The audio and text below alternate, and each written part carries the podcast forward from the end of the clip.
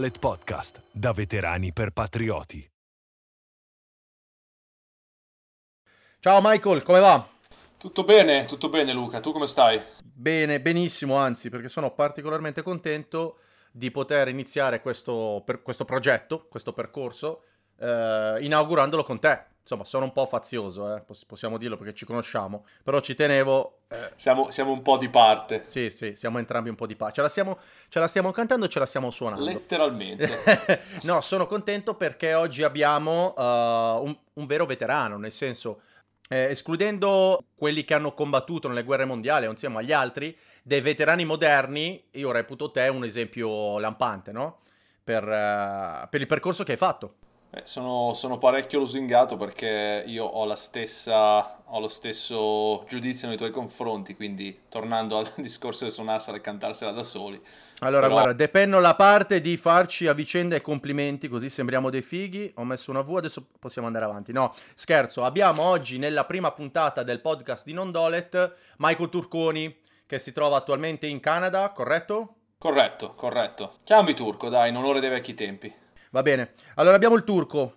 Eh, Michael ha trascorso uh, una decina d'anni, Mike, arruolato in Forza Armata? Corretto, corretto. Mi sono congedato con uh, eh, 11 anni di servizio attivo. 11 anni. Dopo 11 anni Michael ha deciso di effettuare la transizione uh, utilizzando la Forza Armata non come punto di arrivo ma in maniera assolutamente encomiabile come un punto di partenza per, per, come esperienza professionale e si è dedicato alla medicina tattica o alla medicina in questo caso, a entrambe le cose. Sì, sì, possiamo dire, possiamo dire, entrambe, possiamo dire entrambe le cose. Infatti adesso lavoro prettamente in campo civile. Ok, non, non me ne vogliano i podcaster professionisti, i registratori, gli, gli, addetti ai lavori, ma eh, vogliamo dire insomma a chi ascolta il podcast e non è magari, eh, non conosce il turco o non conosce Maccheroni Medic su Instagram, che prima di hai, hai una vita, dei trascorsi precedenti alla tua carriera militare, eh, diciamo un po', un po', sempre di parte, nel senso che tu hai fatto i tuoi studi in, uh, in accademia, giusto? Io ho fatto sostanzialmente gli ultimi tre anni del, del liceo classico eh, alla, alla, scuola militare Teulier come, come, come allievo. Mi sono diplomato nel 2007 e a quel punto mi sono trovato di fronte al bivio di eh, o proseguire nella, nella, carriera militare e continuare per diventare ufficiale con il concorso in accademia che stavo facendo in quel momento oppure eh, congedarmi da, dalla scuola militare e tornare nel mondo, nel mondo civile. In quel, in quel, frangente nel 2007 ho deciso di non proseguire il concorso in accademia e mi sono congedato e mi sono iscritto al, all'università a Milano. Ho iniziato a studiare, a studiare scienze politiche e a lavorare nel mentre ho iniziato a lavorare nel, nell'industria della sicurezza come security officer in un, in un hotel di Milano questo fino al 2010 anno in cui la, la chiamata eh, la vocazione per la forza armata si è fatta risentire e ho deciso di riarruolarmi per eh, rispondere alla domanda che ho, mi sono sempre posto. Ho dei numeri e le capacità per, per diventare un soldato delle forze speciali Ok, quindi avevi già un po' assaggiato un po' di naia, no? Da liceale, no? Da adolescente. Sì, assolutamente, assolutamente. Come, come allievo della, della, scuola militare posso dire di aver fatto forse più naia di quanto ne ho fatta poi da, non da aspirante operatore, poi da operatore, ma sicuramente da, rispetto a quanto ho fatto da, da VFP1 e VFP4. Tu pensi che ti abbia indirizzato quella scelta, quella di studiare non in un comune liceo o in un istituto tecnico, ma eh, di, fare, di, fare, la teoria? Ti ha, ti, ti ha, formato, ti ha guidato, ti ha messo sui binari o sarebbe avvenuto comunque questo tuo percorso militare? Ma guarda, penso che seguire la carriera militare, almeno per quanto mi riguarda, per me è sempre stata una vocazione, quindi penso che alla fine dei giochi comunque eh, in un modo o nell'altro sarei approdato. Ah, sei uno di quelli allora. Sono eh. uno di quelli. Sarei approdato nel mondo militare. Quello che, quello che, posso dire però sicuramente è che eh, l'esperienza fatta alla scuola militare mi ha dato eh, le capacità e la disciplina per poi affrontare la carriera militare come l'ho affrontata, questo senza ombra di dubbio. Vorrei ben vedere, hai trascorso i tuoi 16, 17, 18 anni, giusto? Dai 16 ai 19, dai 16 ai 19. Ok, hai fatto dai 16 ai 19 che è l'età uh, quella dove normalmente uno insomma inizia a avere le prime esperienze sociali notturne e tu, tu sei rimasto recluso, quindi immagino che se sei, sei stato in grado di resistere a quelle, a quelle mancanze lì, il resto poi dopo sia stato un po'... Esatto. Un po' più esatto. semplice, no? Tenevo, tenevo, la guerra in capa e tutto quello che volevo fare era mettermi la mimetica e stare sull'attenti, fondamentalmente. no, si scherza, eri abbastanza prevedibile. Sì, Quindi sì. in realtà a livello proprio didattico, scu- la scuola come interessante la consiglieresti a un giovane di oggi? Uh, senza, senza, ombra di dubbio, guarda, al di là della parte, là della parte militare, della, della, scuola militare, la parte, la parte didattica è sicuramente di, sicuramente di, alto livello e dà delle opportunità, o almeno dava al tempo, ma penso non sia cambiato, dava delle opportunità di partecipare a convegni, congressi, conferenze e, e via dicendo che un normale liceale probabilmente non, eh, non, ha o non ha così facilità d'accesso. La mia è una domanda un po', un po', insomma, un po banale, però in realtà ci, ci, sentiamo di consigliare a tutti i giovani, eh, qualora possono, ecco, di frequentare una, un'accademia, una scuola militare. Chi può, chi, chi se lo può permettere, chi è vicino, anche perché magari per un sedicenne spostarsi... Ce ne sono quante in Italia? Ce ne sono due dell'esercito che sono la Nunziatella a Napoli e la Teolia a Milano e poi ce n'è una della Marina che è il Morosini a Venezia e una dell'Aeronautica che è il 2 a Firenze. Ok, per i giovani che magari dovessero ascoltare il podcast curiosi, hanno detto adesso sentirò fantastiche storie di guerra invece no, vi beccate i nostri consigli sull'istruzione, perché la vostra istruzione è importante. Detto ciò, sei, insomma, hai trascorso quanto poi senza divisa, insomma, nella, nel, nel, settore della sicurezza? Un paio d'anni? Più o meno tre anni. Ho, fatto, ho iniziato a lavorare appunto in un, in un hotel eh, a 5 stelle in, in, centro a Milano e poi da lì tramite contatti ho fatto qualche, qualche corso e corsetto e sono riuscito a fare qualche qualche lavoretto di, di close protection, eh, sempre però appunto con, eh, eh, lo sguardo puntato verso, verso, le forze speciali, fino a che a un certo punto, mentre stavo lavorando con un cliente in Sardegna, mi sono guardato allo specchio e ho detto ma io cosa sto facendo eh, qui da civile e a quel punto ho deciso di partire UFP1. Chiaro, chiaro, e quindi hai detto, bene, insomma, è arrivato il momento di provarci, ora mai più, no? Esatto, avevo 22 anni al tempo e come hai detto bene, era il momento di provarci oppure di dimenticarsene per sempre può anche può essere d'esempio per quelli che ha, hanno trascorso magari un periodo in, in, forza armata, non so, parlo dei PU1 e magari non ce l'hanno fatta al primo tentativo, passano a vita civile e poi non se la sentono più di riprovare. Se l'hai potuto fare tu, eh, di fare insomma tre anni da civile e risentirti di iniziare da capo dopo un'accademia che, che, che se ne dica comunque qualche porta te la stava aprendo, sei stato sicuramente un, un esempio encomiabile di, di tenacia no? e di volontà pura che insomma eh, per i giovani che adesso fanno magari due anni, tre anni e demordono, eh, mi sento di dire se ce l'ha fatta lui a riniziare da capo e andare negli alpini, giusto? Sì, sì, corretto, al sesto alpini di Brunico. Non ti sei fatto mancare niente, un anche un po' di montagna. Ho chiesto, ho chiesto di andare non solo negli alpini ma a Brunico. Come si stava negli alpini? Io sono stato benissimo, sono stato benissimo negli alpini, sono stato benissimo al sesto alpini di Brunico, che, che se ne dica, eh, Brunico tende ad avere una mala nomina in fatto di, in fatto di forza armata, io mi sono trovato benissimo, eh, da VFP1 ho avuto tante opportunità che secondo me tanti altri VFP1 nel resto delle caserme d'Italia non hanno mai avuto, eh, tra cui modulo K fatto in maniera decente e gli sbarchi, e gli sbarchi in quota col CH, che per carità non è detto adesso a distanza di anni magari non è niente di che, però... No, no, però onestamente per farlo capire a coloro che ci ascoltano e non sono uh, addetti ai lavori della Forza Armata, per una risorsa precaria eh, che eri tu all'epoca, investire eh, con l'utilizzo di, di, di, velivoli ad ala rotante o comunque per addestramenti di quel tipo che sono, sono costosi per Forza Armata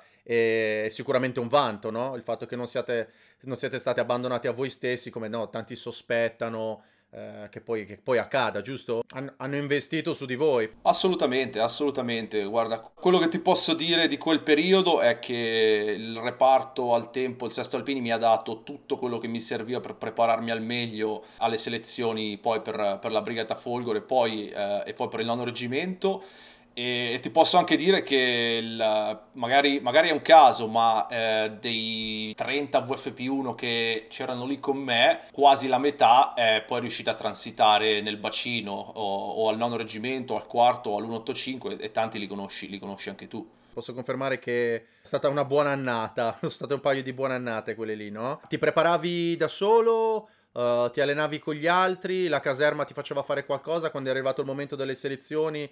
Cosa, come, come, ti sei preparato fisicamente? Guarda, il, il, reparto aveva parecchie attività in montagna che eh, per la preparazione, anche per chi non era impegnato nel, nel plotone casta di cui poi ho fatto parte, eh, in realtà c'erano molte opportunità eh, di fare marce, escursioni in montagna, arrampicata, sci, sci alpinismo, tutte attività che comunque servono a condizionarti sia dal punto di vista fisico che mentale e a darti anche una base tecnica per poi affrontare quei corsi che poi rifarai da, eh, da aspirante incursore o ranger o acquisitore, eh, insomma, arrivare... Gli ambientali, no? Sì, esatto, esatto. Arrivare agli ambientali essendo stato già sulla neve è una bella differenza piuttosto che arrivarci senza mai aver sciato o arrampicato.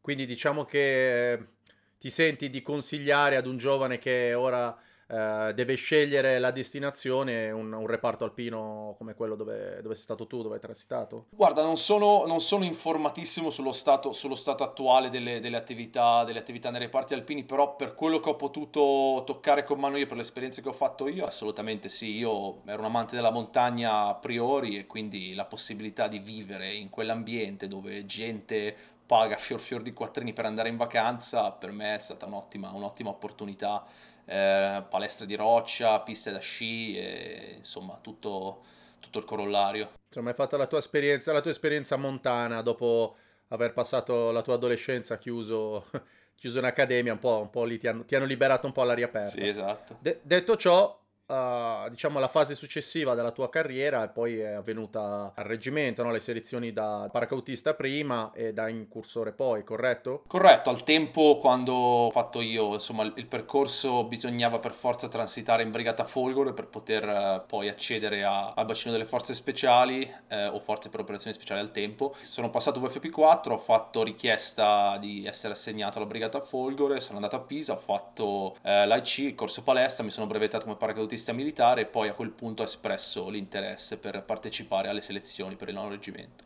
Avevi qualche conoscente già dentro il bacino che ti ha raccontato qualcosa? Il materiale l'hai trovato, l'hai trovato OSINT, era open source, hai letto libri? Cioè, cosa, cosa, sapevi all'epoca del reggimento? Come ti eri informato? All'epoca non conoscevo nessuno, l'unico contatto che avevo era un, un maresciallo che era uscito dal, dal, bacino ed era poi stato assegnato al, al, Sesto Alpini e chiaramente io pendevo dalle sue labbra ascoltando tutte le storie degli anni del Libano e, e della Somalia, quindi insomma per me era questa figura eh, mitologica a cui, a cui, guardavo ogni giorno come per dire ok, questo giorno sarò io.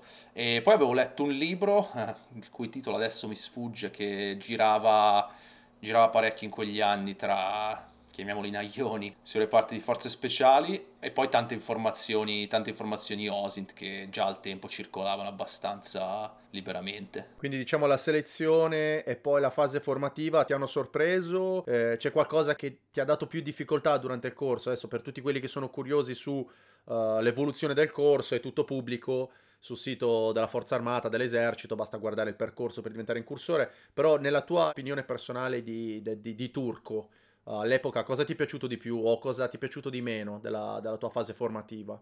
Devo dire che il tutto, tutto, il percorso formativo, dalla preparazione al tirocinio, al tirocinio stesso e poi l'obos, il combattimento e tutti, tutti i corsi a seguire sono corsi che eh, mi hanno parecchio soddisfatto e impegnato. Sicuramente, almeno dal mio punto di vista, Uh, il tirocinio e la fase di sopravvivenza forse sono state le due sfide più, più grandi da, da, superare. Penso sia una, un luogo un po' comune no? a, a, tutti quanti. Sono le fasi quelle che provano di più, che valutano no? la motivazione, no? quella pura degli operatori, perché se uno non ci crede veramente e non tiene veramente alla, poi al suo futuro in, in quel settore lì, generalmente le percentuali più alte di perdite avvengono no, in quelle due fasi lì, non è un caso. Sì, come hai detto, appunto, quando vai attraverso, passi attraverso quelle fasi o lo vuoi e quindi resisti oppure ti rendi conto di non voler così duramente eh, arrivare alla qualifica e quindi a quel punto è lì che hai un cedimento. Certo, certo, domanda un, po' banale, nel senso nei momenti poi di difficoltà avevi qualche tecnica particolare per eh, allontanare la mente, pensavi a qualcosa, non pensavi a, a, a qualcos'altro, insomma che tu hai una, avuto una tecnica o ti sei lasciato trasportare dagli eventi? Cioè un giovane di oggi cosa consiglieresti, qualche tip da dare? Secondo me la, la, cosa più importante è capire che la mente ti può spingere oltre ogni ostacolo, ma a un certo punto quando vieni posto di fronte a delle condizioni che ti richiedono uno sforzo fisico di un certo livello, o sei a quel livello oppure la mente può compensare soltanto per, per una piccola parte. Io eh, mi sono preparato tanto dal punto di vista fisico perché non ho vergogna a dirlo, non ero sicuramente un atleta eh, o una persona particolarmente attiva prima di entrare in forza armata e quindi negli anni che ho avuto a disposizione prima di arrivare al tirocinio e poi al corso eh, in sé per sé ho fatto quanto più possibile e arrivando preparato come sono arrivato ho avuto la possibilità di forse subire meno stress fisico e quindi appunto avere la possibilità di superarlo. Ok, quindi vuoi un po' sfatare il mito uh, di questi guru motivazionali che la mente fa tutto, in realtà non è mente 75, corpo 25, è più un corpo 75, mente 25%, no? no? Non sono una persona che ragiona tanto a livello di numeri, però sicuramente, per carità, la motivazione è importante, ma eh, se il fisico non tiene, non tiene, c'è poco da fare. Tu dici, se devo anche preoccuparmi dei deficit fisici, nei momenti che comunque arriveranno di difficoltà, perché diciamolo, no? si parla di prolungata privazione del, del, sonno, un'alimentazione magari precaria, tutte delle fasi dove si cerca di portare gli operatori, i futuri operatori, a varcare la propria soglia di comfort per valutare poi se sono in grado di resistere a condizioni estreme che affronteranno in carriera. Quindi in quel momento lì tu dici un corpo ben allenato sicuramente reagisce meglio, ma mi sembra abbastanza, abbastanza chiaro. Assolutamente, assolutamente. Il corso è studiato per portare tutti, a prescindere dal livello di allenamento, al punto di rottura o vicino al punto di rottura. Se la tua soglia per il punto di rottura è troppo bassa e la mente non, non, può, non può, riempire il gap, c'è poco da fare. Sai, ogni, ognuno ha la propria realtà, il proprio vissuto, poi sono curiosità mie sentire anche come li hanno vissute gli altri operatori, no? Io ho, il mio punto di vista, tu hai il tuo, poi alla fine tante volte ci si ritrova, eh, perché siamo complessi, t- tanto complessi quanto poi semplici nel, nel provare abbastanza uh, le stesse emozioni, no? poi metabolizzate in maniera differente. Detto ciò, eh, hai superato il corso perché sei diventato incursore in che anno? Nel 2015. Lo siamo diventati insieme, nello stesso anno, sa qualche, qualche mese di differenza abbiamo avuto. Io poi arrivavo già dal bacino. Da due settimane di distanza ci siamo, ci siamo poi ritrovati in compagnia. Tu arrivavi già dalle tue consistenti esperienze nel bacino. Sì, insomma, sono un po' di quelli che, che hanno effettuato la transizione per osmosi e quindi avevo già avuto esperienze nel bacino e poi ho incontrato voi, insomma i ragazzi del tuo corso, come un incrocio a T ci siamo trovati, poi abbiamo seguito per tutto un periodo della nostra vita un percorso comune, no? Siamo stati insieme eh, due o tre volte all'estero, anche se magari in località differenti, con incarichi poi differenti, però abbiamo, abbiamo lavorato per lo stesso padrone. sì, assolutamente, assolutamente sì. Ah, per arrivare al punto che più ci premeva era parlare del riconoscimento che Forza Armata ti ha dato per un'operazione in, in, particolare che è relativa al 2017. Corretto. Eri un giovane incursore, no? Avevi un paio d'anni già di servizio, però era la seconda o terza volta già che andavi all'estero e in realtà poi tu una volta che sei diventato operatore ti sei specializzato nella branca che attualmente è il tuo oggetto di studio e di crescita, giusto quella medica. Sì, sì, esatto. Io non avevo conoscenze in campo medico al di là dei corsi base di eh, rianimazione cardiopolmonare e primo soccorso che avevo fatto alla scuola militare e poi durante il corso OBOS e poi durante il combattimento appunto abbiamo ricevuto i fondamentali per quanto riguarda la parte medica ed è lì che mi sono appassionato alla, alla figura del combat medic, è lì che sono venuto a conoscenza dei vari corsi a cui gli appartenenti alle forze speciali eh, hanno accesso per qualificarsi ed è lì che ho deciso che quella sarebbe stata la mia, la mia branca di specializzazione. Nel limite del possibile, Mike, puoi riassumere che corsi hai fatto? Tu sei diventato NATO SOCOM Medic, corretto? Corretto, sono diventato NATO SOCOM che sta per NATO Special Operations Combat Medic, che è una qualifica che a livello NATO può essere erogata o dalla scuola di Fort Bragg negli Stati Uniti, giusto? Negli Stati Uniti, sì Fort Bragg negli Stati Uniti o dall'International Special Training Center eh, a Fullendorf in Germania oppure dalla Nordic Initiative che è un consorzio fondamentalmente fatto dai paesi nordici dove erogano il loro, il loro corso NATO SOCOM. Quindi in realtà hai acquisito competenze mediche che si concentrano ovviamente su di salvare vite sul campo di battaglia, no? La figura del, del NATO SOCOM è incentrata appunto a prestare le prime manovre di soccorso base e avanzate per un ferito sul campo di battaglia e poi eh, per mantenerlo nel caso in cui ci sia un, uh, un ritardo ne, nell'evacuazione, che è uno scenario abbastanza comune nel campo delle, per quello che riguarda le missioni delle forze speciali. E poi c'è un focus per quanto riguarda la, uh, la medicina clinica, perché appunto molto spesso il, il medic è la figura con addestramento sanitario più alto presente in alcune zone, quindi c'è anche quella parte per la gestione di emergenze minori o patologie appunto. Sì, perché insomma bisognerebbe fare un po' un cappellozzo per quanto riguarda l'operatività delle forze speciali, giusto per quelli che magari non sono tanto avvezzi, sono dei reparti che sovente operano in condizioni di semi-isolamento per periodi più o meno lunghi e quindi senza avere il supporto logistico del resto della forza armata devono garantirsi una certa indipendenza sul territorio nel quale vanno a lavorare e quindi ovviamente anche un, un'indipendenza sanitaria, perché se nessuno può soccorrerli in tempi brevissimi, perché magari si trovano isolati dietro le linee, oppure distanti comunque da, dalle retrovie, dai punti di soccorso, è qui che poi è nata la necessità di avere del personale militare che sia sì in grado di combattere, ovviamente come prima, come prima skills, però poi sia anche in grado di sostenere in caso di necessità gli altri operatori che siano stati feriti o anche per,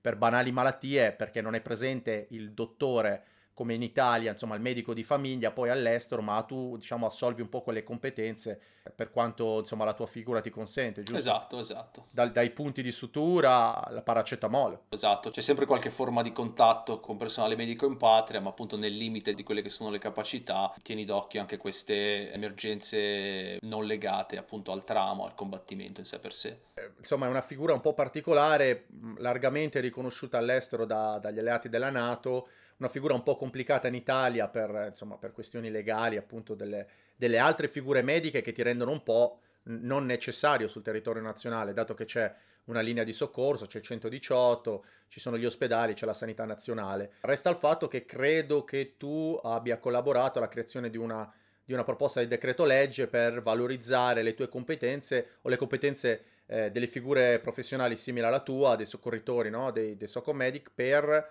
poter operare limitatamente anche sul territorio nazionale? Sì, c'è stata una proposta di legge presentata qualche mese fa dall'onorevole Matteo Perego di Cremnago, appunto volta a una sorta di riordino eh, della figura del, del, soccorritore militare e del combat medic in seno alle forze speciali che speriamo possa eh, dare un po' più di eh, spazio di manovra per quanto riguarda soprattutto il mantenimento eh, delle competenze in patria e l'accesso ai vari corsi e via dicendo, insomma.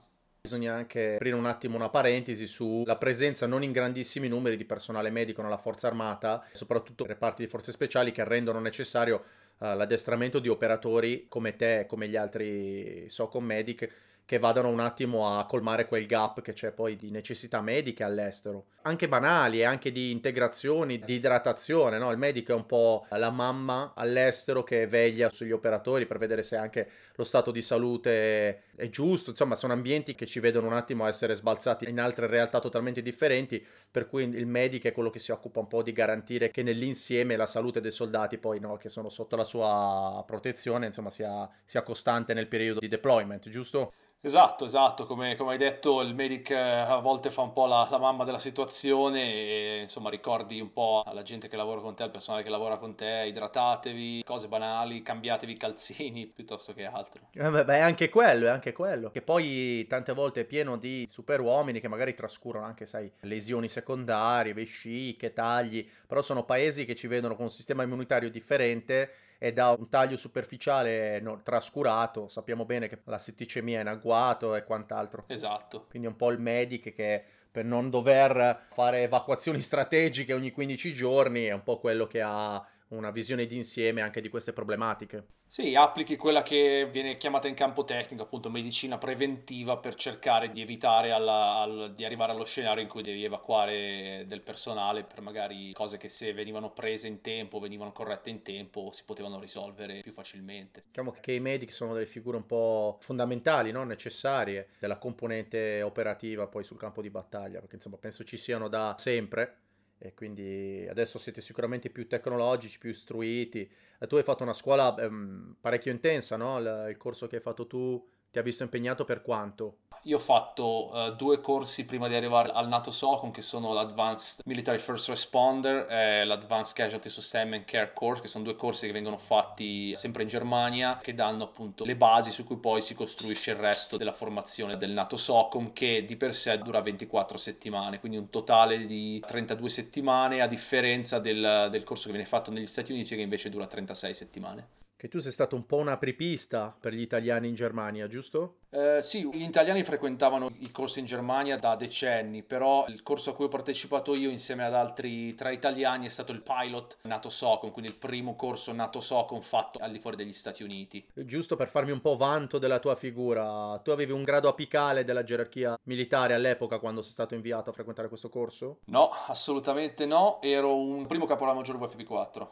sostanzialmente eri, eri un, un, in fondo a destra. Esatto, esatto, l'ultimo in fondo a destra. Vogliamo sfatare il mito che i corsi importanti, qualificanti, professionalizzati di Forza Armata siano riservati un po' a, sempre ai soliti, alle raccomandate. In realtà io mi sento di spezzare una lancia a favore del bacino e alla Forza Armata in generale perché in realtà è una struttura assolutamente meritocratica, no? che quindi ha inviato un giovanissimo con un grado molto basso della gerarchia militare all'estero rappresentando l'Italia, perché poi di fatto tu lì rappresentavi l'Italia. Esatto, e come hai detto tu, la meritocrazia e anche il fatto che viene dato spazio ai giovani che dimostrano di avere capacità, competenze, voglia e determinazione di seguire determinati percorsi. Ci tenevo a dirlo perché poi si ha sempre un'idea un po' distorta, non si sa bene come funziona, i corsi, come uno viene inviato, semplicemente sì, ci sono questi posti che sono garantiti perché bisogna formare il personale, ma sono aperti a tutti, a tutti coloro che poi manifestino la voglia e la volontà di seguire quel tipo di specializzazione. Si garantisce che se uno ha un'ambizione particolare di farlo specializzare in quello che lui ama, no? Non sei stato forzato, guidato, lo volevi fare fortemente e ci sei andato, no? Sì, sì, nel limite chiaramente di quelle che sono le esigenze mi sento di dire che perlomeno all'interno del bacino cercano di accomodare le inclinazioni o, o le ambizioni. Per quanto riguarda la parte medica nello specifico, l'unica grossa barriera all'accesso a tutti questi corsi è la conoscenza della lingua inglese, perché sono tutti corsi che vengono somministrati in inglese, eh, c'è parecchia terminologia tecnica, c'è parecchio linguaggio tecnico da acquisire, quindi ci vuole una conoscenza dell'inglese perlomeno intermedia se non avanzata. Io sono autodidatta, non ho fatto scuole di inglese, non sono stato all'estero, io ho iniziato guardando i cartoni animati. Eh, che mi era stato consigliato da qualcuno più anziano e dai cartoni animati sottotitolati poi ho iniziato la, la mia comprensione della lingua. Tu come, come, ti sei preparato? Io ho avuto la fortuna di fare un paio di vacanze studio all'estero quando ero ragazzino, prima ancora di entrare alla scuola militare, e poi alla scuola militare ho avuto l'opportunità di fare delle lezioni, al tempo si facevano con British Academy a Milano, con degli istruttori madrelingua e devo dire che sicuramente questo mi ha dato un grande vantaggio poi per quello che è stato il mio percorso dopo reggimento. E poi dopo Vogliamo, vogliamo, dire della tua parte, tu pensi che io non ne avrei parlato, vero? Pensavi che io avrei, avrei ignorato di dire che sei andato a tirare su Aragoste gratis dove? In Scozia? Dov'è che sei ah, andato? in Irlanda, in Irlanda. sei andato a raccogliere, hai fatto, hai fatto, il pescatore a titolo gratuito, sei stato eh, lo studente alla pari più sfigato della storia degli studenti all'estero. Me l'avevo rimossa questa parte. Cioè, ci mancava che andassi in, min- in miniera in India per imparare l'inglese. Sì, è vero, durante una licenza estiva, durante il corso, durante la specializzazione da incursore, sono andato un mesetto alla pari in Irlanda, appunto eh, lavorando su una barca da pesca per le ragoste in cambio di vitto alloggio sostanzialmente, cosa che però appunto mi ha anche aiutato tanto per quanto riguarda l'inglese. Poi ho fatto un mese lì, ho detto no, questo lavoro è troppo duro, meglio tornare in forza armata. però hai portato via un po' anche di esperienza, insomma se le possibilità per i giovani senza dover pagare corsi blasonati, fatti viaggi a Miami, se c'è la volontà anche durante l'estate, durante i periodi liberi, di, insomma, ci sono questi scambi alla pari, questi lavori qua all'estero. sì, è un, po', è un po' svilente, però alla fine si fa un'esperienza che metti lì nel tuo bagaglio, te la ricordi tutta la vita, poi lo racconti, ti fai anche una risata. Dove, dove, hai trovato questo scambio? Help Exchange. Help Exchange è un portale su Google dove ci sono persone in tutto il mondo, non soltanto in Irlanda o in Inghilterra, che offrono appunto queste possibilità per andare lì alla pari. Di solito si richiede un circa 4 ore di lavoro al giorno che può andare dall'aiutare nella fattoria piuttosto che nel bed and breakfast o nel ristorante o nel mio caso appunto sulla barca da pesca. Poi nel resto del tempo insomma hai la possibilità di girare, di farti le tue esperienze e via dicendo. Mi è venuto in mente ora perché ho detto, ma sai, uno, poi immagino che l'audience sarà variegata, ma ci saranno dei giovani turco che dicono sì, vabbè, ma la fa facile, lui è arrivato fino in Canada, chissà come ha imparato la lingua. Si è andato a tirare su a Aragoste in Irlanda dai pescherecci marci, cioè non è che babbo e mamma ti hanno pagato l'Abbott School di Languages. No, no, assolutamente. Giusto perché, sai, tante volte uno non lo sa, la rete è una struttura fantastica che dà un sacco di informazioni, ma poi tende a celerne altre, informazioni su informazioni, poi se uno non gli viene detto da qualcuno che c'è passato, tante volte il passaparola è ancora la tecnica, quella più funzionale, lo senti da un altro, quindi c'è anche questa possibilità per imparare l'inglese per i giovani. Ok Mike, arriviamo, uh, se proprio vogliamo seguire una consecutio temporum, arriviamo al 2017, quando ti è stato dato il riconoscimento 2017 ho finito il corso NATO SOCOM a marzo, eh, agli inizi di aprile sono partito per l'Iraq, forza alla Task Force 44 e da lì sono stato distaccato con un'altra task force eh, sempre in seno alla coalizione, una task force multinazionale che era appunto tascata a supportare le operazioni delle forze irachene nella liberazione di Mosul, che era la, l'ultima roccaforte dello Stato islamico in Iraq, ed è lì che appunto ho avuto il mio battesimo del sangue, forse possiamo dire dal, dal punto di vista medic. Sì, sì anche, anche umano e, e, militare immagino. Adesso non ti faccio domande specifiche anche per tutelare la clearance delle operazioni, però insomma ci puoi dire quello che è scritto sul tuo riconoscimento. Hai preso una croce al merito? Sì, ho ricevuto una croce d'argento al merito dell'esercito per quanto riguarda la forza armata e invece negli Stati Uniti ho ricevuto un altro riconoscimento che è l'International Medic of the Year Award che ho ricevuto a Charlotte dalla Special Operation Medical Association, che è il più grande ente per quanto riguarda l'avanzamento della medicina tattica per le forze speciali. Possiamo dirlo adesso, al di là del titolo altisonante, e nel 2017 sei stato il miglior medic del mondo, il miglior soldato con competenze mediche del mondo, giusto? Ho avuto la grande fortuna di essere nel posto giusto al momento giusto, ho lavorato penso in maniera consona, consona agli standard o forse, o forse, un po' di più e questo è stato notato. Ma immagino un po' più alto se, se ti hanno dato un premio o una croce, immagino che tu abbia fatto qualcosa di più, però sei fottutamente modesto, quindi... Sì, diciamo che mi sono trovato catapultato in un ambiente molto particolare, eh, multinazionale e come quasi unico rappresentante per quanto riguarda la Forza Armata Italiana, circondato da medic eh, americani, canadesi e di altre nazioni di, di grandissima esperienza e...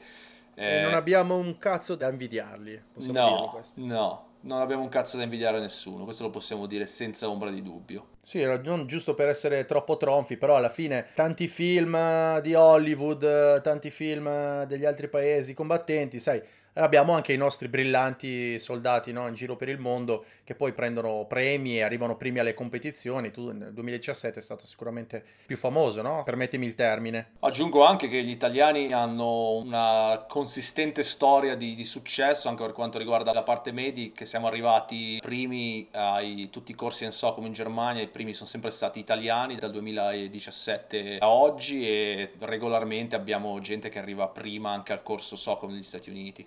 Ok, vogliamo dire in Germania chi c'è? C'è gente che normalmente arriva dal nord Europa e quindi ce l'ha praticamente come lingua madre, no? L'inglese. Sì, nonostante il fatto che noi forse partiamo un po' svantaggiati dal punto di vista della lingua, continuiamo a eccellere. Ah, anche di recente mi sa arrivato prima l'anno scorso un ragazzo del GOI. Il ragazzo del GOI di cui stai parlando è arrivato primo al, al corso degli Stati Uniti. Ah, ok.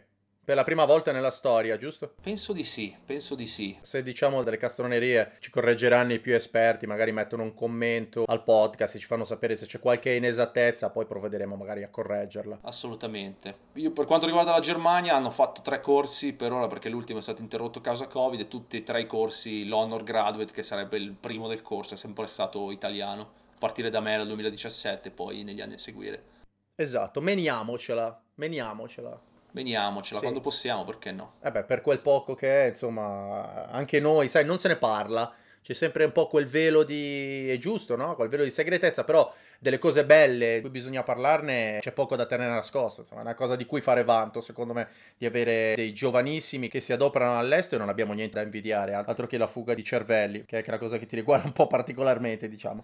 e ascolta Mike, al di là delle domande banali che ti può fare giornalista, piuttosto che io ti volevo chiedere, eh, ovviamente riguardo all'operazione di quell'anno, se me lo puoi dire, insomma a livello umano qual è stata magari la situazione che ti ha coinvolto a livello emozionale, no? umana di più. Ci sta, ci sta, sapevo che questo momento sarebbe arrivato. Parto col fare un piccolo cappellozzo e dire che Mosul è stata un'esperienza eh, diversa, non soltanto per me eh, che mi sono trovato catapultato lì come medic fresco di formazione, ma un'esperienza diversa da tutto quello che era stato fatto negli ultimi anni anche da eh, le nostre controparti della coalizione perché eh, la battaglia di Mosul è stata molto più simile a, una, a, un evento di guerra simmetrica rispetto a tutte quelle che erano state le operazioni precedentemente in Iraq e in Afghanistan senza nulla togliere a quello che è stato fatto lì semplicemente un qualcosa sì, di sì, diverso. alle varie, alle varie Ramadi. Sì sì c'è stata Ramadi in Iraq due anni prima ma eh, per quanto riguarda appunto sia la grandezza di Mosul che la quantità di personale civile e di combattenti nemici e di forze della forza della coalizione in impiegati, insomma è stato uno sforzo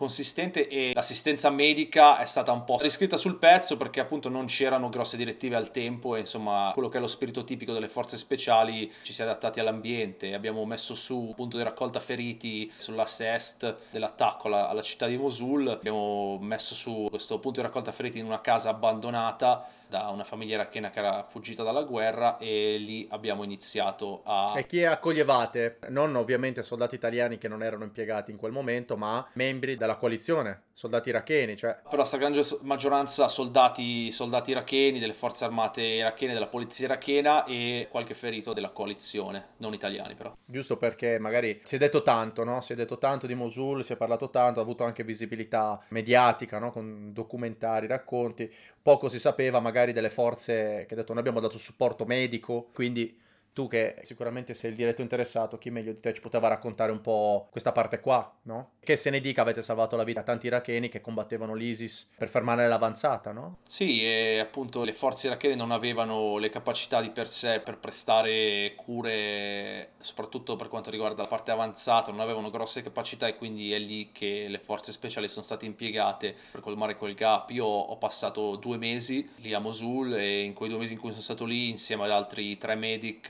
due canadesi e un americano abbiamo visto circa 250 feriti iracheni, tutti insomma da urgent surgical che è la massima categoria di gravità per quanto riguarda la scala NATO e L'evento che più ricordo, che forse mi ha segnato di più, che è più vivido nella mia memoria, è un qualcosa che è successo dopo poco tempo che ero a Mosul. Ci siamo trovati praticamente dal nulla a gestire un, un, evento mass casualty, che sarebbe un evento in cui le, il numero di feriti supera le risorse disponibili. Con appunto con quattro medici abbiamo gestito 20, 20, feriti che sono arrivati lì al nostro punto di raccolta feriti dopo che erano stati colpiti da un IED, eh, da un ordigno esplosivo improvvisato a bordo della strada, il quale aveva poi causato la detonazione di alcune taniche bombole di propano che avevano a bordo. Quindi sostanzialmente siamo trovati a gestire pluriamputati con anche ustioni parecchio estese. Civili erano? No, no, no, militari, militari iracheni. E, e perché cazzo avevano il propano a bordo?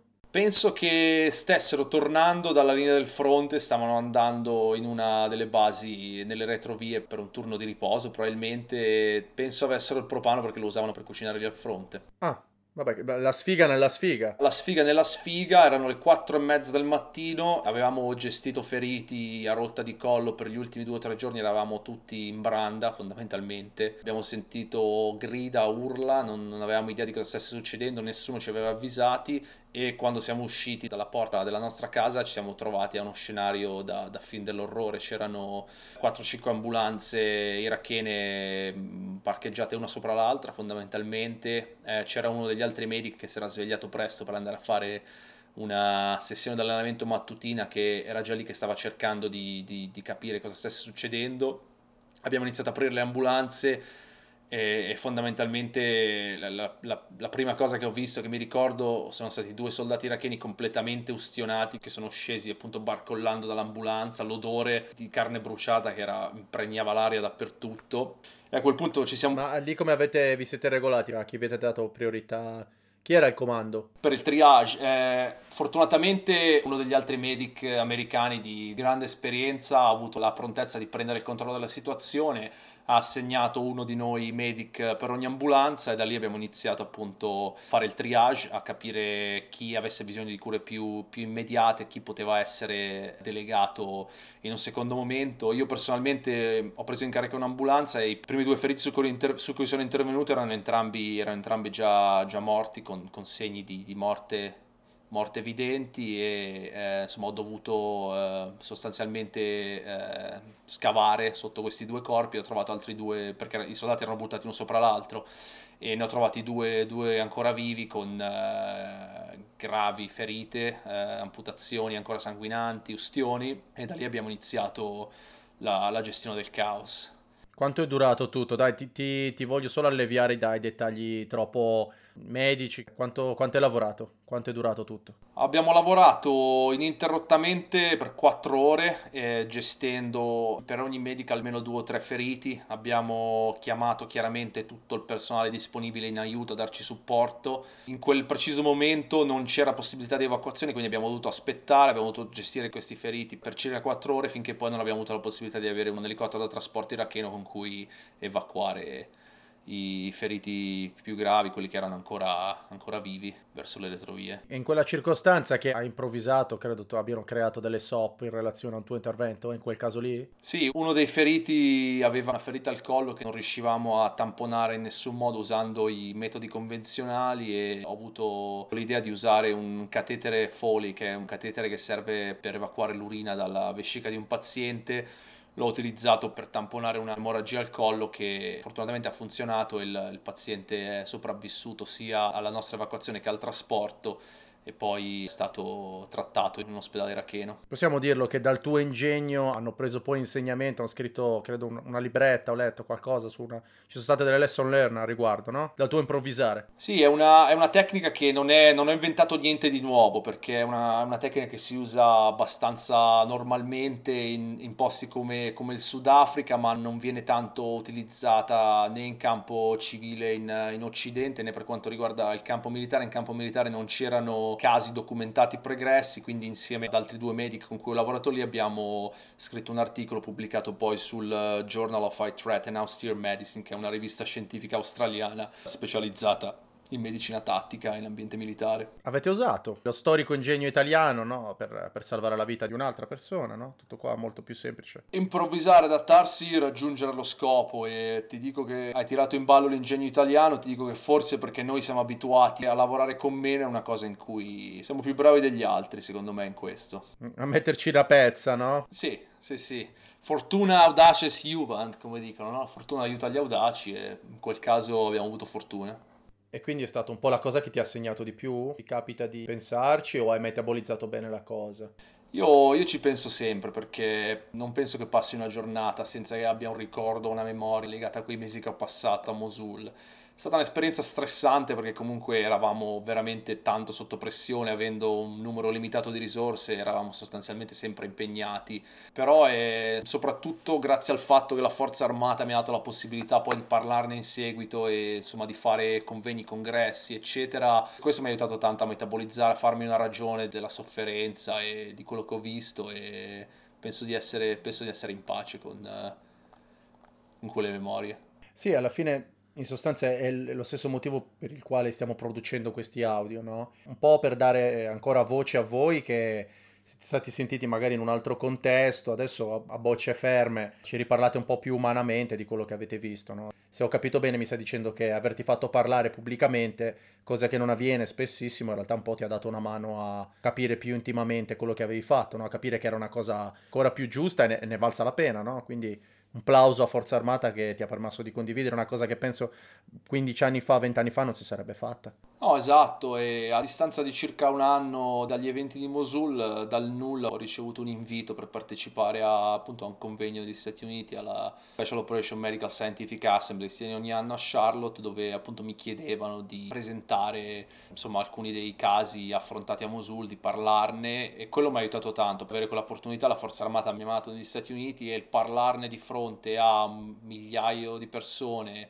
dell'ambiente. Medici, no? Personale medico. Sì, personale medico, dottori, infermieri, altri Special Operations Combat Medic, paramedici civili. Parlarne col frangente, vedere appunto l'impatto che queste lessons learned hanno avuto sulle altre persone mi ha dato tanta capacità di appunto metabolizzare e farmi una ragione di, di tante cose. Come dire, è stato un po' il tuo trampolino, no? Da lì in poi tu hai deciso di dedicarti anima e corpo alla medicina. Corretto, guarda, la metto giù in maniera molto terra-terra. Io quando mi sono arruolato avevo un'erezione per quanto riguarda tutto quello che fosse tattico, no? le armi, le mimetiche, l'equipaggiamento, piuttosto che... Co- come tutti, eh. Cioè, come tutti come tutti. E dopo appunto queste esperienze mi sono trovato ad avere più passione per la parte medica che non altro e da, e da, lì ho capito che volevo fare qualcosa di diverso. Hai proseguito gli studi, giusto? Sì, eh, ho avuto la fortuna che appunto in quel frangente negli Stati Uniti quando mi è stato dato quel riconoscimento era presente anche personale dell'Università di Cork che è l'ente che dà il supporto accademico per quanto riguarda tutti i corsi medic fatti dalla Nato. Mi hanno dato una borsa di studio per ottenere una laurea all'equivalente di una laurea triennale in quello che in italiano potrebbe essere tradotto in scienze paramediche. Appunto da lì ho iniziato a lavorare per transitare in una carriera civile. Ok, quindi in realtà la cosa che adesso ci tenevo a dire è che tutto questo che è avvenuto, tu sei stato mandato in giro a fare convegni e a raccontare la, la tua storia, eri praticamente l'unico italiano di un avamposto in una zona di guerra con tutto personale medico avanzato, tu continuavi ad essere l'ultimo soldato in fondo a destra per grado. Io ci tengo a sostenerlo, parlarne con tutte le persone che posso, perché in realtà la Forza Armata è molto più intelligente, è molto più lungimirante e professionale di quanto poi no, magari chi non è dentro non sappia perché alla fine c'è un'elasticità della gerarchia che è assolutamente meritocratica. Tu sei l'esempio lampante. Poi ti sei appassionato tanto alla materia che hai detto, bah, sai cos'è? Lo step successivo è diventare un professionista della medicina, un paramedico perlomeno. Assolutamente, assolutamente. Mi sono trovato a un punto in cui ero più appassionato alla parte medic che non a tutto il resto e ho capito che non ero più in grado di dare la giusta attenzione che avrei voluto a tutto il resto ed è lì che ho capito che forse era il momento di guardare altrove. Hai effettuato la transizione, no? Noi la promuoviamo come associazione di promozione sociale,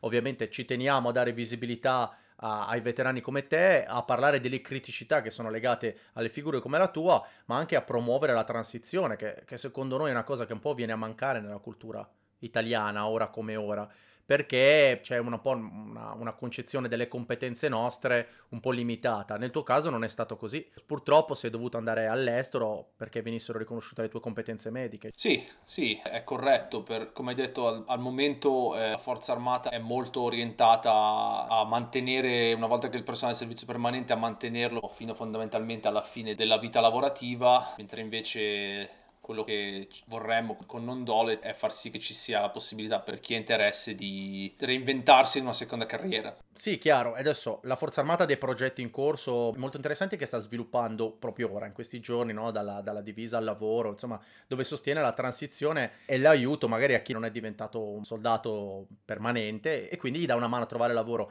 Poi ci sono tutti quelli un po' come noi che hanno un know-how particolare che anche per il mercato, no? per il mondo del lavoro, sono delle figure un po' ambigue, un po' strane. Cioè le tue competenze non ti puoi presentare in un'azienda e dire, beh, io sono stato a Mosul ho, fatto, ho, preso dei premi, però poi a livello oggettivo ha delle competenze un po' troppo particolari per il mondo del lavoro. E quindi a differenza di altri paesi dove le aziende sono sicuramente più aperte, vedi i progetti, non so, di Amazon Military o, o VetForce di Salesforce, che sono aziende logistiche o della tecnologia in America che puntano proprio ad avere veterani, un po' per eh, la forma mentis, un po' per eh, queste skills particolari. In Italia ancora siamo un, un po' indietro, no? Noi vorremmo essere un po' uh, gli apripista di questa necessità di avere la componente veterana nelle aziende. Eh, penso che tu abbia centrato il punto, il punto a pieno e la cosa non mi sorprende affatto. Il, il problema più grosso in Italia al momento secondo me non è tanto che non si vogliono assumere ex militari nelle aziende, quanto più che non esiste un riferimento o chiamiamolo una traduzione, una traslazione di quelle che sono le competenze acquisite in campo militare rispetto a quelle che sono le esigenze del mondo civile. E quindi anche senza entrare in tecnicismi specifici di quello che è magari il combat medic piuttosto che altri incarichi di nicchia, no? Chi è passato dalla forza armata acquisisce comunque delle competenze di leadership, di problem solving, di critical thinking. Adesso parlo, uso paroloni in inglese. No, ma guarda, sono nel, in tutte le aziende, in, in, qualunque settore ormai sono risk management, tutti gli assess delle, dei rischi chi meglio di persone che hanno background in situazioni di alto rischio, no? Esatto, esatto. In Italia c'è ancora un po' di difficoltà nel riconoscerle, un po' perché noi non siamo bravissimi a spiegarle, queste competenze, un po' perché eh, le aziende vedono per la prima volta delle figure che io credo fino a questi anni erano, erano un po' irraggiungibili, no? Chi entrava in forza armata nasceva soldato e moriva soldato. Adesso c'è magari anche un po' l'esigenza, dato che, diciamolo, l'età media credo in forza armata ora sia 40 anni. Sì, qualcosa del genere. È un lavoro per giovani. Adesso al di là di tutto lo staff e di tutta la linea di comando, eh, fare il militare è un po' un lavoro per giovani, diciamocelo. Quindi il nostro intento è assolutamente benevolo, è, è quello magari di sensibilizzare anche le aziende. La forza armata già è consapevole che è necessaria la transizione e aiutare chi vuole a effettuare la transizione al mondo civile. Bisogna anche un po' sdoganare le competenze, parlare un po' con le aziende, quindi se qualcuno di qualche azienda dovesse capitare sul nostro podcast e dovesse eh, pensare insomma, di, di, assumere o di reclutare personale militare, può contattarci sul nostro sito o può contattare te o me sui social. Vogliamo iniziare attivamente un progetto che preveda l'aiuto ai veterani a reimpiegarsi. Assolutamente, assolutamente. Noi non abbiamo alcun interesse nel, nel convincere la gente a congedarsi o a rubare personale alla forza armata, ma di fatto esiste personale in forza armata che vorrebbe fare altro, vorrebbe reinventarsi una seconda carriera, vorrebbe fare qualcosa di diverso. C'è tanta gente giovane che vuole entrare. Sì, tanta gente... e tanta gente giovane che vuole entrare. Esatto, e diciamo che il problema è anche un po' garantire l'uscita di quelli che hanno vissuto la loro esperienza. All'estero come funziona? In, in America vanno in pensione dopo 22 anni di servizio? Sì, dai, tra i 20 e i 25 anni è la media delle nazioni della Nato. E poi ti garantiscono un percorso di transizione. So che l'Inghilterra ha un percorso di studio, paga parte degli studi, ti aiuta a trovare un tuo posto nel mondo. Sì, sì, sì, esatto. Hanno programmi di inserimento. Negli Stati Uniti hanno fondi per accedere a studi ulteriori. Stessa cosa in Canada, in Australia. Poi credo in America ci sia proprio un portale voluto da Obama, no? Hire Our Heroes che è proprio un portale dedicato al reimpiego di chi ha servito con una divisa.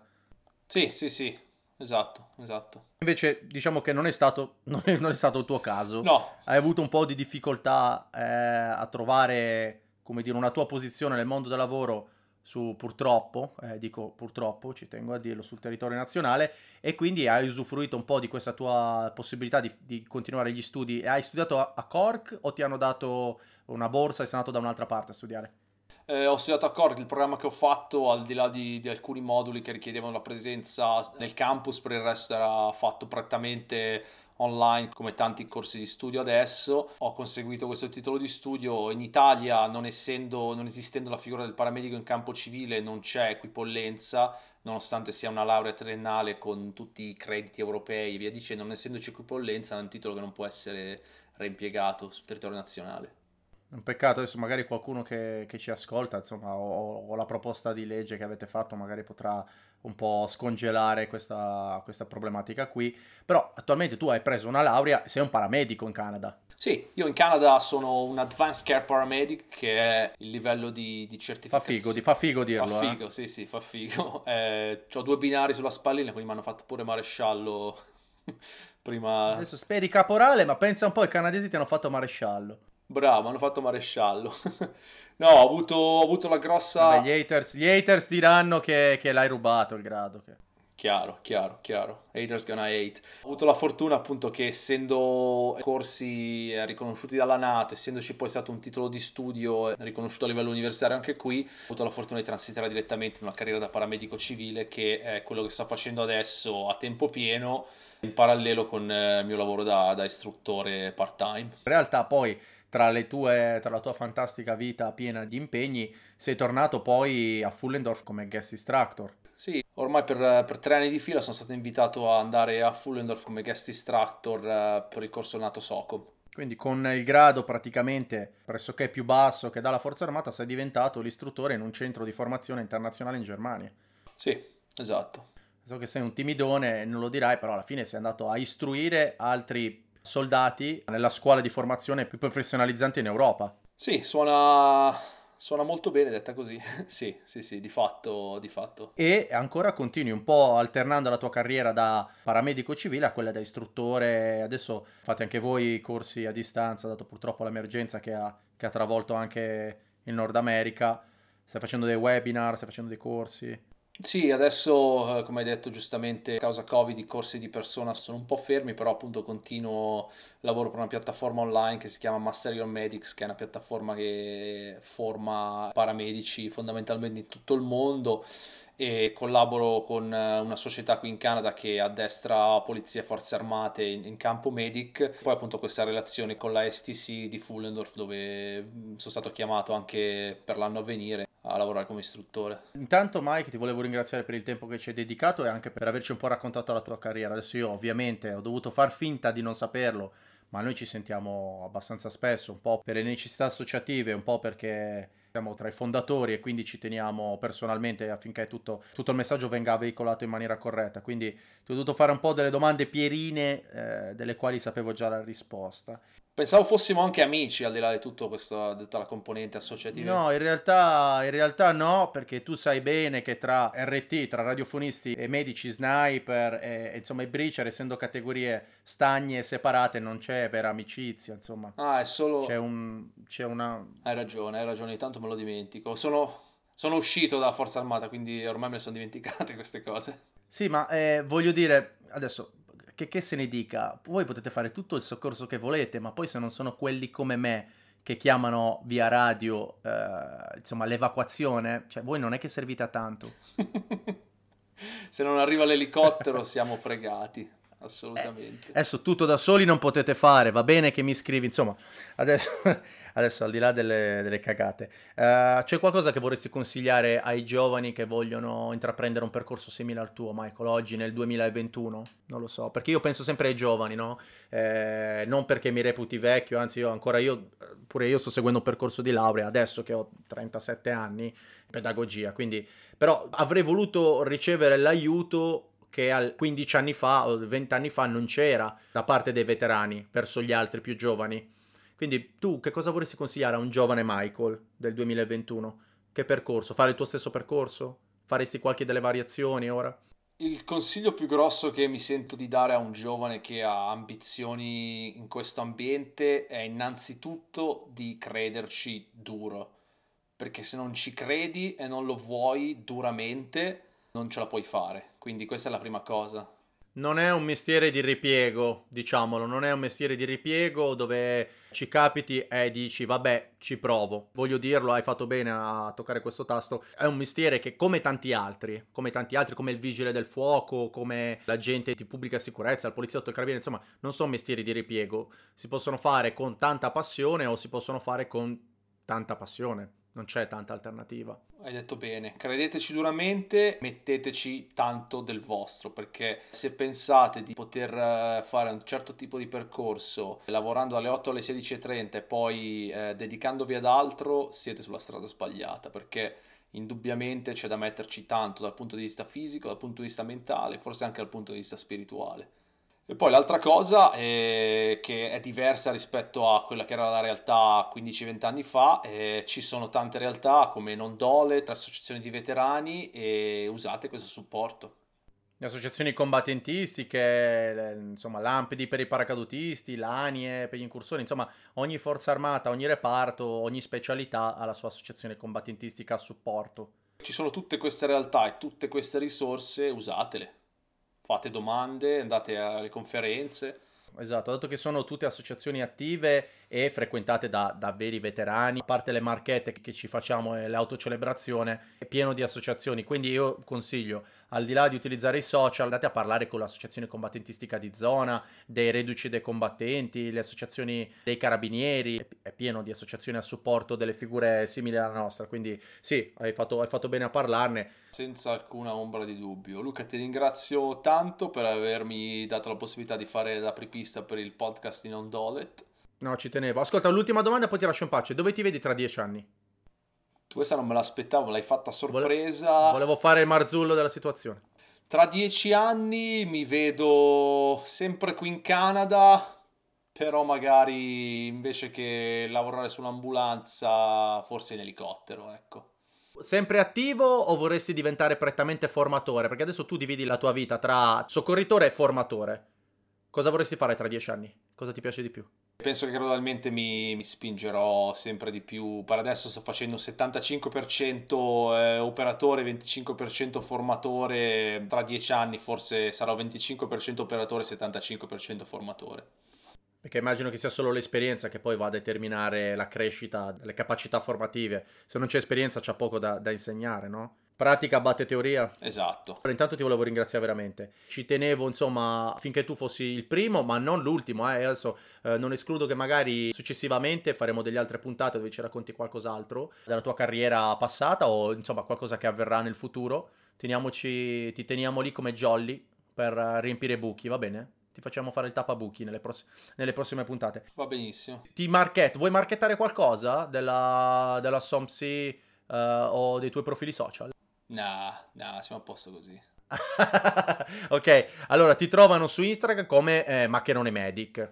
Mi trovano su Instagram come Maccherone Medic, questo è il mio più grande profilo social, quindi se avete qualsiasi domanda, curiosità... Se siete haters o volete bombardare di spam, di foto di gattini che ci teniamo a dire ti piacciono i buongiornissimo e tutte quelle, quelle fregnacce là, te le possono inviare su quel profilo. Assolutamente, assolutamente. Io ho profilo Instagram, rispondo a tutti, rispondo, io rispondo a tutti, rispondo a tutti. Non mi interessa che siete in forza armata, siete civili, se avete qualsiasi domanda, mandatemi un messaggio su Instagram. Allora, un abbraccione grande e ci sentiamo presto. Vai Luca. Eccoci arrivati alla fine del primo episodio. Sono molto contento e voglio spendere giusto altri 30 secondi per uh, marketare un po' l'organizzazione. Ringrazio Michael che è uno dei soci fondatori e tutti gli altri soci fondatori, tutti i membri, i soci sostenitori dell'associazione, quelli che ci permettono con il loro supporto fisico e anche in misura di donazioni di poter mandare avanti i nostri progetti, tra i quali appunto questo podcast. Sono molto contento che stia andando avanti e vi posso già annunciare in anticipo, vi faccio un piccolo spoiler, che avremo dei grandi, grandi veterani, soldati italiani adesso in congedo. Spero che ci sia un intervento attivo e fattivo di Forza Armata in questo processo per dare un po' più voce ai veterani. Ci tenevo a ringraziare tutti quelli che stanno collaborando con noi a 360 gradi con questa iniziativa, con le altre iniziative. Speriamo che la Forza Armata e l'amministrazione pubblica si aggiornino anche loro in questa direzione e quindi magari che ci contattino tramite i nostri social, tramite i canali per collaborare anche con questo podcast. Noi sappiamo che molti elementi del personale in servizio permanente o anche dai ragazzi che comunque si trovano ancora coinvolti o indossano ancora la divisa, molti vorrebbero raccontare, molti vorrebbero parlare, molti vorrebbero condividere esperienze. E ringrazio nuovamente tutti tutti quelli che hanno collaborato, la Ficcio Production. Vi esorto a contattarci e seguirci sui vari social dove riceverete aggiornamenti sui prossimi episodi, farci avere dei feedback riguardo questi podcast, contattateci via email, contattateci uh, a nondoletpodcast.gmail.com, utilizzate il nostro sito ufficiale, Instagram e a tutti voi veterani che avete iniziato ad ascoltare questo podcast. Noi siamo qua pronti ad ascoltarvi, siamo qua pronti a darvi uno spazio per parlare, daremo la possibilità a tutte le persone, per quanto possibile, di parlare e raccontarci la loro storia.